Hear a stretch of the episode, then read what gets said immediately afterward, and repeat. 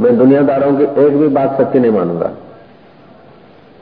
क्योंकि दुनिया ही सच्ची नहीं तो दुनियादार सच्चे कहाँ से? और दुनियादार सच्चे नहीं तो उनकी बातें सच्ची कहाँ से? जय जय। ऐसा स्वप्न मात्र है। मेरा लक्ष्य तो दृष्टा साक्षी असंग एक आत्मा निर्विकार चैतन्य स्वरूप।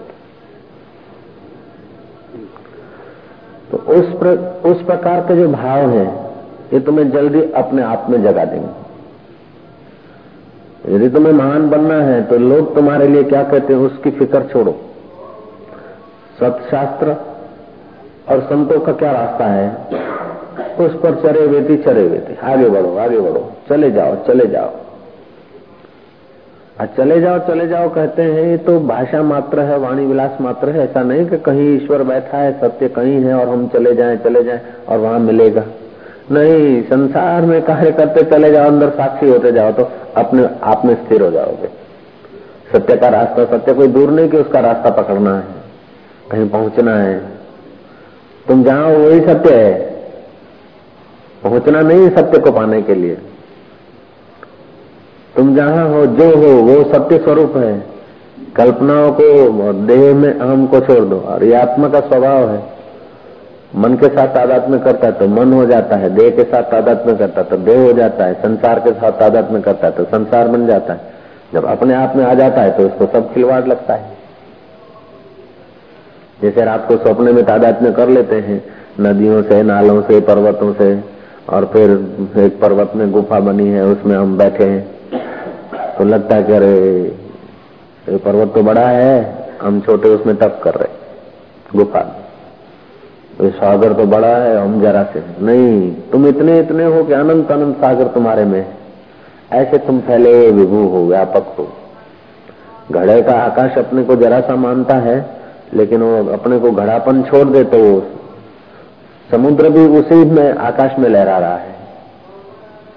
ऐसे सारा विश्व तुम चैतन्य आकाश में लहरा रहा है। ऐसा अनुभव करने लगोगे अपने स्वरूप का।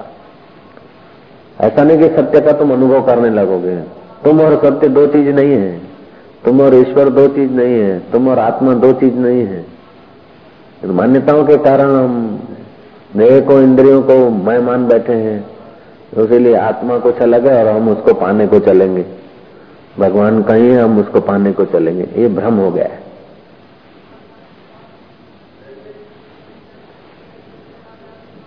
विलास से तमोगुण आ जाता है तमोगुण से रोग घेर लेते हैं।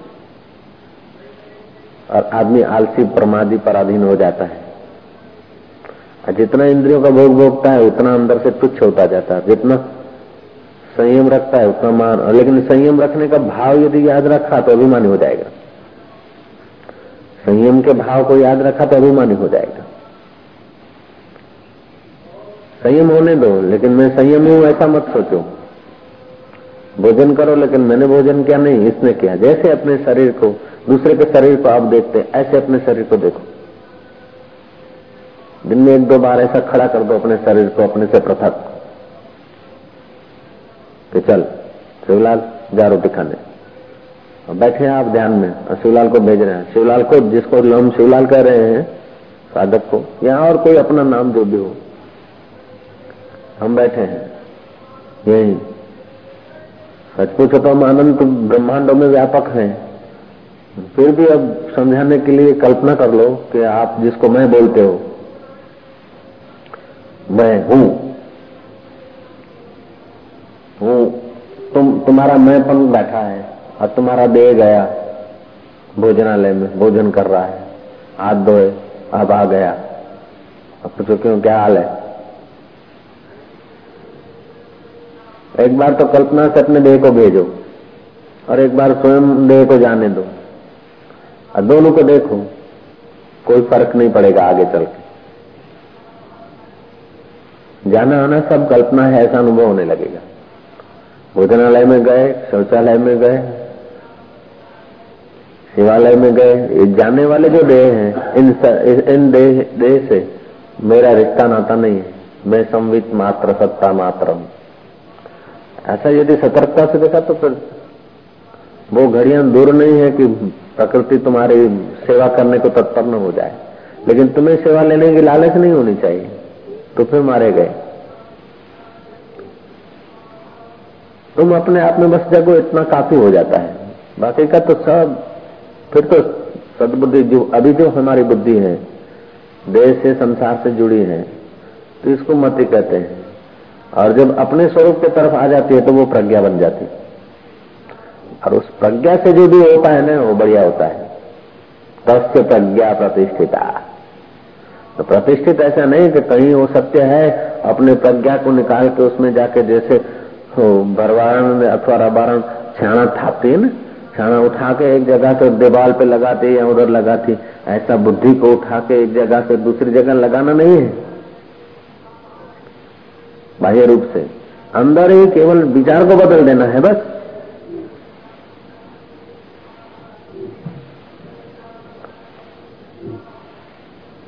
सरल तो इससे और कोई कार्य नहीं। परमात्मा में स्थित होना अथवा परमात्मा मय हो जाना इस जैसा कोई सरल नहीं, लेकिन हम लोगों को उल्टी आदत पड़ी इसलिए कठिन हो गया। पंडितों ने और कठिन बना दिया। स्वार्थी तत्वों ने और कठिन बना दिया। पर को देह की वाहवाही को, शुद्र स्वार्थ और प्रलोभनों से प्रभावित न होने दो अपने चित्त को। चित्त जब मैं ब्रह्म हूँ, चैतन्य हूँ, शुद्ध हूँ, आत्मा हूँ, मेरा संसार से और शरीर से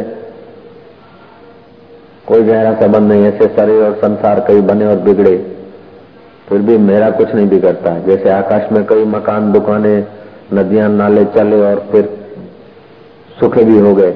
तो आकाश का कुछ नहीं बिगड़ा। ऐसे मैं आकाश स्वरूप, आनंद स्वरूप से साक्षी हूँ, चैतन्य। इस प्रकार का भाव करोगे तो तुम, तुम्हारा चित्त साक्षी भाव को उपलब्ध हो जाए मन जैसा चिंतन करता है, ऐसा हो जाता है। तो स्पंदन और स्पंदन में रजोगुण, तमोगुण सतोगुण के संस्कार हैं। उस समय वो जैसा अपने को मानता है सजीव हो जाता और स्पंदन को देखने वाला जब दृष्टा और शिव अपने को मानने लग जाता है तो बस वो शिव है ही है। जैसे बुद्ध और लहरिया अपने को हाँ, लहर मानने लगे बुदबुदा मान लगे तो बुदबुदा है ही है। लेकिन अपने को पानी मानते तो पानी भी तो हो गई है। लहर अपने को लहर या बुदबुदा मानती है तो लहर और बुदबुदा है ही। यदि गहराई से देख देखती है तो पानी है और बड़े बड़े जहाज़ उसमें चल रहे से अपने को देह मानते हो या जात पात के मानते हो तो हो। लेकिन देह और जात पात तो बनकर बिगड़ती है, जैसे लहर और बुदबुदा बनकर बिगड़ता है। ऐसे देह और जात पात तो बन बन के बिगड़ गए। फिर भी तुम्हारा आत्म समुद्र नाश नहीं हुआ। कई देह आई और कई देह गई। कई शरीर बने और कई शरीर नाश हो गए। कई भाव आए और चले गए। कोई भाव रहता थोड़े सदा, लेकिन भाव आए और गए, इनको देखने वाला तो सदा तुम हो। बचपन के भाव, सत्संग के पहले के भाव, सत्संग के प्रारंभ अवस्था के भाव, सत्संग के मध्य अवस्था के भाव, और सत्संग को अब जब समझ रहे हैं और भीतर से आनंद छलक रहा है, उस समय के भावों को हम देखने वाले तो असंग है ही है। जो असंग है वो आत्मा है, तुम आत्मा हुए कि नहीं हुए वही हो। पर सत्य पकड़ा तो नहीं बस पकड़ने की इच्छा छोड़ दो। कौन? जब पकड़ने को करते तो दो हो जाता है। सत्य सत्य दो नहीं होता। ऐसा नहीं कि दो आत्मा है। एक तुम आत्मा हो, दूसरे आत्मा का दर्शन करोगे। जैसे अजीत सिंह दो नहीं है। नशे के कारण अपने को भिखारी मान रहा है। नशा उतर गया तो अजीत सिंह स्वयं है। ऐसे तुम अजीत सिंह हो। तुम किसी से न जीते जाने वाले हो। तुम्हारे शरीर पर, मन पर चाहे किसी का प्रभाव दिखे तुमको, लेकिन तुम जब अपने आप में जगोगे ना तो किसी से तुम जीते जाने वाले नहीं, क्योंकि कोई और है नहीं, तुम चेतन हो, और सब जड़ है। और सब अपनी अपनी असलियत में तो तुम तुम ही हो सब में, और बाकी और दिखता है तो सब विलास मात्र है प्रकृति का। जैसे सपने में तुम अपने को भूल जाते हो और सब सब प्रभावशाली दिखता है। ऐसे यहाँ भी हम लोग अपने को भूल गए और सब प्रभावशाली दिखता है। तुमको लगेगा कि चौदह लोग भी कुछ नहीं हमारे स्वरूप के आगे। चौदह लोग भी कुछ नहीं है तो तुम्हारी छोटी मोटी पोस्ट में तुम उलझ जाते हो। तुम यदि अपने स्वरूप में आओ तो तुमको ये भारत का राज्य तो क्या, विदेश का, विश्व का राज्य तो क्या चौदह लोग का राज्य भी तुम्हें प्रभावित नहीं कर सकेगा, तुम ऐसे हो। अपने नारायण स्वरूप में जागो। हाथ में अरस तेरा नूर चमकदा, तू उससे भी ऊँचा हो, फकीरा आपे अल्लाह हो। लिख लिख कैद न हो, देह में लिख कर, देह में छुप कर। ए बबड़े से। ओ, चोट लग गई। नहीं तो हमने घर नहीं छोड़ा। ये तो संसार है, इसी का नाम तो दुनिया है। कभी मान, कभी अपमान, कभी अनुकूलता, कभी प्रतिकूलता। ये देह के साथ जुड़े हैं, मन के साथ जुड़े हैं, चित्त के साथ जुड़े हैं। तुम्हारे साथ नहीं जुड़े लेकिन हम अपने साथ जोड़ लेते हैं। बस यहाँ दुर्भाग्य हो जाता है शुरू।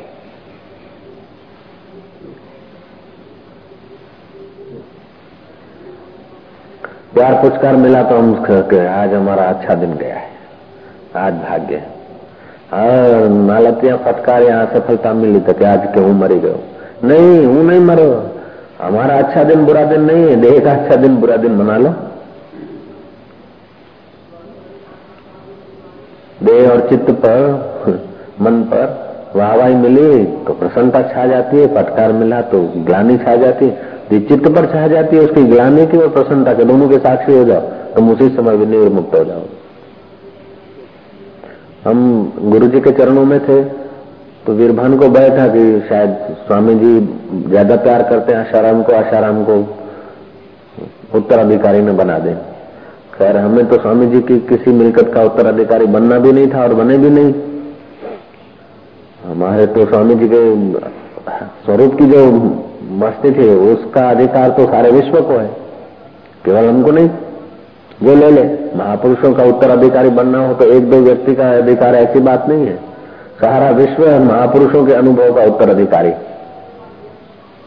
महापुरुषों की चीज़ों का उत्तराधिकारी तो चापलूस लोग हो सकते हैं, लेकिन उनके असलियत का महापुरुष के महापुरुषत्व का उत्तराधिकारी तो एक दो शिष्य नहीं, सब शिष्य उत्तराधिकारी।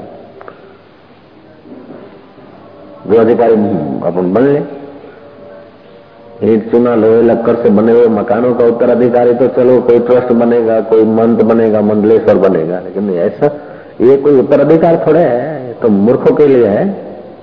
जिज्ञासु के लिए तो उत्तराधिकार के महापुरुषों का जो अनुभव है, महापुरुषों के दिल में जो महापुरुषत्व है, वो अपने दिल में ले आए तो समझो अधिकार मिल गया पूरा। फिर तो सारी दुनिया अपने चरणों में आई है, सारा ब्रह्मांड अपने चरणों के तले। हमारे चित्त में ऐसा होता था कि हमको तो कुछ नहीं चाहिए, मैं स्वामी जी ने एक ट्रस्ट बनाया था तो मैंने चिट्ठी लिख दिया था कि हमारा कहीं हम अपना घर बार छोड़ के आए तो इन दान की चीज़ों का, हमें न धर्मशाला चाहिए, न माला चाहिए। ऐसा मैंने श्री चरणों को चिट्ठी लिखी कहीं खैर तो वो ऐसा कभी कभी ऐसा कार्यक्रम बना लेता था बेचारा कि स्वामी जी के नज़रों से गिर जाए। तो ऐसा ऊना सीधा बीड़ा देता था। वातावरण का अपने पक्ष में दस पाँच लोगों को कर लेता था और ऐसा कुछ कर देता था।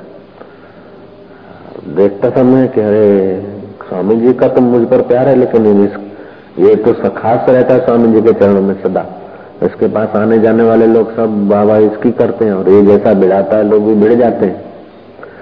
तो मैं अकेला पड़ जाता था। उसके पक्ष के लोग हो जाते थे हमें अकेला पड़ जाता था। और घूमने जाता था तो अंदर क्या आवाज़ आती कि सारी दुनिया भले एक तरफ़ हो जाए, फिर भी मेरा क्या बिगड़ता है? ओम ओम ओम। घूम के जब आ जाता था, देखता था कि उन्हीं के पक्ष वाले लोग फिर प्रणाम करने को आ जाते थे। और वो भी स्वयं फिर मेरे को मनाने आ जाता था। मेरे से मित्रता करने की कोशिश में लग जाता था। हालाँकि हम तो उसको कभी शत्रु सोचा ही नहीं था। हम शत्रु नहीं सोच पाते थे, इसलिए वो शत्रु बना भी नहीं पाया।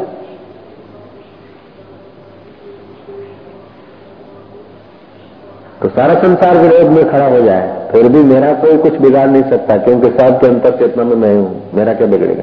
ऐसी दृढ़ता करो तो विरोधियों का चित्र बदल जाएगा।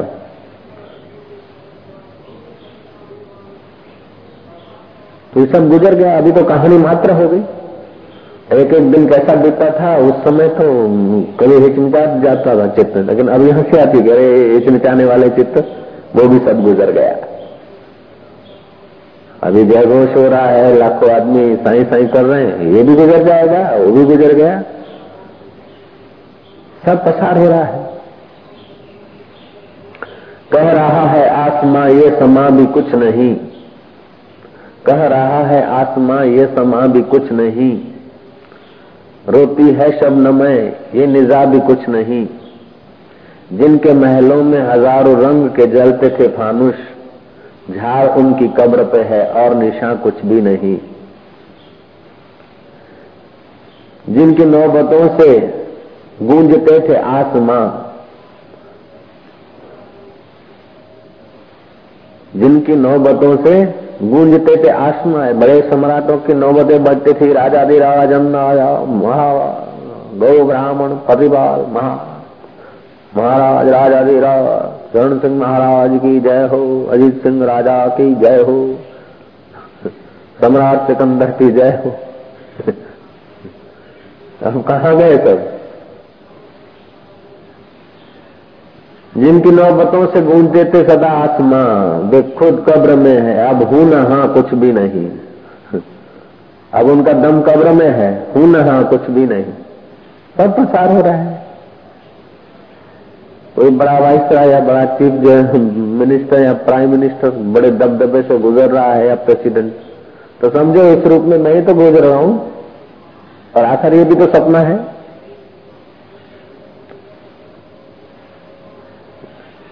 कांग्रेस में कितने प्रेसिडेंट बदले, उसके पहले भी कितने प्रेसिडेंट आए और चले गए, कितने मिनिस्टर प्राइम मिनिस्टर आए, चले गए। तो हमारा देह भी क्या है, उसका देह भी क्या है, सब गुजर रहा है। जब गुजर ही रहा है तो उसमें फ़िक्र क्या?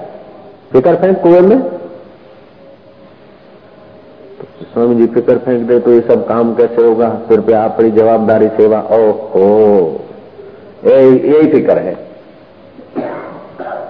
फ़िक्र फेंक के कर्तव्य, करने योग्य कर्म ठीक कुशलता पूर्वक करते चलो। आलसी मत बनो, प्रमादी मत बनो। वेदांत आलसी और प्रमादी थोड़े बनाता है। सब श्रेष्ठ ठीक ढंग से होने दो। तुम करता अपने को मत बनाओ। भगवान ने एक देह और शरीर ऐसा बनाया कि जिस समय जो आवश्यकता होती है समाज में या देह में अपने आप ऑटोमेटिक होने लगती छीक देने का कोई प्रोग्राम तुम्हारा थोड़े होता है। नाक में सड़वड़ाहट होती तो आठ छी हो जाता है। मस्तिष्क में ज्ञान तंत्रों को खून कम पहुँचता तो बगासा आ ही जाता है बगासा लेने का प्रोग्राम बनाया जाता है। भूख लगती तो रोटी तरफ़ मन चला ही जाता है। प्यास लगती तो पानी पी ही लेता है। थकान लगती तो शरीर काम करते करते झोंका खा ही लेता है। ऐसे बाकी के भी कार्य हैं हम लोग टेंशन लेकर जब करते ना, और अपने को कर्ता मानते हैं, या उसकी सफलता और असफलता का मुकुट पहन लेते हैं तो मारे जाते हैं। जैसे आपको दूसरे के देह दिखते हैं, ऐसे अपना देह दिखे। जैसे आपको दूसरे के कर्म दिखते हैं, ऐसे इस देह के कर्म देखे। समझो कि आप पार होने आप ठीक रास्ते पर आपकी समझ ठीक है। पूजा करने की मना नहीं है, सेवा करने की मना नहीं, महादेव जी को जल की धारा चढ़ाओ, खूब। पार्वती जी को हार पहराओ, तिलक करो। कृष्ण को मुस्कुराते हुए मक्खन और मिश्री खिलाओ। अम्बे माता के आगे आरती गाओ झूलेलाल के लिए डोंके बजाओ। ईसा के लिए ईसा ईसु पिता प्रभु कहो, कोई मना नहीं वेदांत में। लेकिन वेदांत कहता है कि उतना कहने में हम इनकार नहीं करते और जगत का व्यवहार करने में हम इनकार नहीं करते हैं। लेकिन ये तुम करता हो और ये जगत तुम्हारी आत्मा से बढ़कर है, ये सब वास्तविक में और तुम तुम मरने और जन्मने वाले ऐसी बेवकूफ़ी छोड़ दो बस। वेदांत बेवकूफ़ी छोड़ाता है। और अपनी चेष्टा छोड़ेगा तो औरों की करना पड़ेगा पूजा पाठ जब तक छोड़ देगा तो और कुछ करेगा।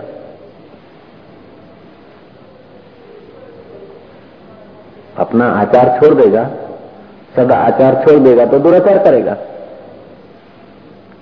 क्योंकि देह कर्मों से बनी है। चित्त तो ऐसे बैठेगा नहीं, तीन मिनट से अधिक तो समाधि भी नहीं लगती। तो व्यवहार में समाधि लगाने की कला आ जाए। तो फिर सदा समाधि है। बाकी तो चित्त की समाधि चित्त प्रकृति की चीज़ है। चित्त की कभी समाधि लगी नहीं और चैतन्य की कभी समाधि टूटी नहीं। चित्त की कभी समाधि मतलब लंबी समाधि लगी नहीं और चैतन्य की समाधि टूटी नहीं। तो कर्म में भी समाधि का अनुभव करो। दो चार मिनट हो जाए बीत जाए ओम। जैसे सुंदरी अपना मुख देख लेती है आईने में। आप ऐसे अपने आप को देख लो। ओम मन में फटाफट आए कोई, दुख कम है। मूंखे साक्षात्कार कॾहिं थींदो? मूंखे अनुभव कॾहिं थींदो? मुझे साक्षात्कार कब होगा, मुझे अनुभव कब होगा, ये जो कह रहा है ना, उसी को खोज लो। तो अभी साक्षात्कार। देर थोड़े हैं, गुरु। कि स्वामी जी, गुरु क्यों बोलते हो? हाँ जो इस रास्ते चलता है, वो गुरु ही तो है। अभी नहीं तो कल होगा, कल नहीं तो परसों। गुरु तो है वो। समझते गुरु? समझ रहा है गुरु कि नहीं? हाँ। ओम ओम ओम ओम ओम ओम।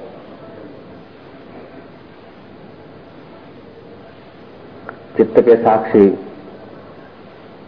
और मौन होना सबसे बड़ी उपासना है। सबसे बड़ी साधना है। सबसे बड़ी उपलब्धि। दिन में ऐसे दस पाँच बार समय निकालो कि आप एकदम सब कुछ छोड़ के शाम बैठ जाओ। प्रारंभ में तो भले थोड़ा बहुत जब कर लो फिर जब भी छूट जाए तो कोई हरकत नहीं। चुप बैठ जाओ। चुप बैठे बैठे देखोगे तो कुछ मनोराज हो जाएगा। तो मनोराज को भी देखो। तो तुरंत मन शांत। निसंकल्प अवस्था पराकाष्ठा है। भगवान का दर्शन, ये, वो सबसे आखिरी चीज़ है ये। निसंकल्प दशा।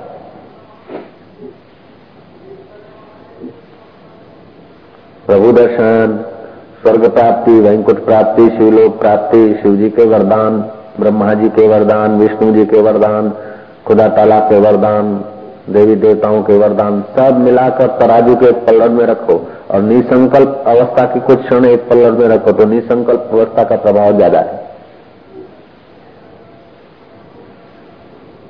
एकदम शांत हो गए। शांत हो गए तो खुराटे नहीं, शांत हो गए तो गर्दन झुक गई तो समझो नींद हो गई।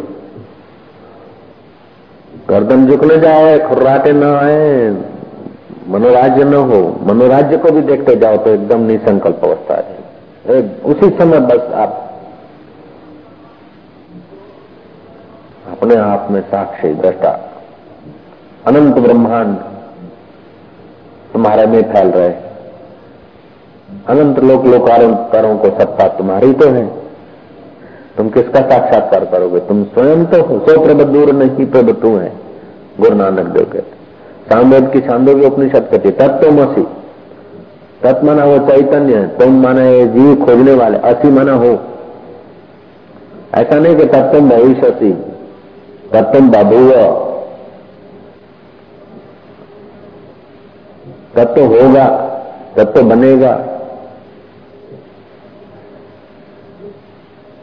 तत्व भूतवा भविष्य न भूतो, न भूतवा न भविष्य हो तत्व मसी अयम आत्मा ब्रह्म यही आत्मा ब्रह्म है। जो विचारों को संकल्पों को कर्मों को सत्ता दे रहा है दृष्टा मात्र निसंकल्प दशा यही तो ब्रह्म है। अयम आत्मा ब्रह्म। प्रज्ञानम ब्रह्म। जो प्रज्ञा को सत्ता देता है। तो, तो प्रज्ञा में जिसकी सत्ता है अथवा जिसका सहारा लेकर प्रज्ञा इंद्रियों के व्यवहार को सत्ता देती वही ब्रह्म है। प्रज्ञानम ब्रह्म। अयम आत्मा ब्रह्म। यही आत्मा ब्रह्म है। वो आत्मा ब्रह्म या ये ब्रह्म या भगवान वहाँ या यहाँ नहीं।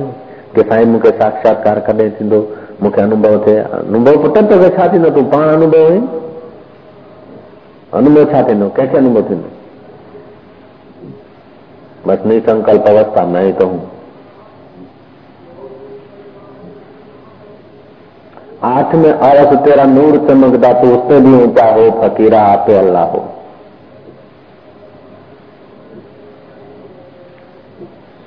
बुक्कल विच वडियार जो सूते, उते तेरी लो।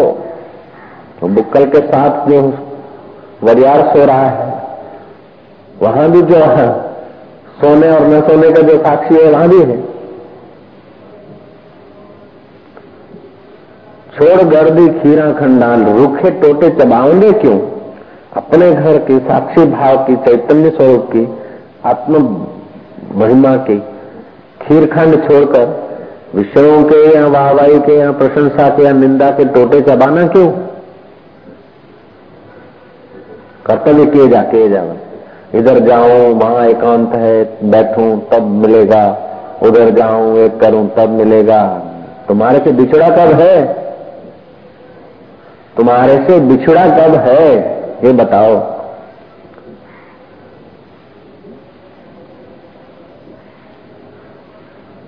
हाँ फिर भी बिछड़ा नहीं है। इसके अनुभव करने के लिए कभी कभी एकांत, ठीक है? अच्छा है।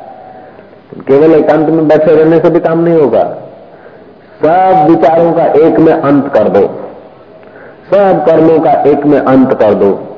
सब दृश्यों का एक में अंत कर दो। सब परिस्थितियों का एक में अंत कर दो सब भावों का एक में अंत कर दो सब विचारों का एक में अंत कर दो सब परिणामों का एक में अंत कर दो ये महा एकांत है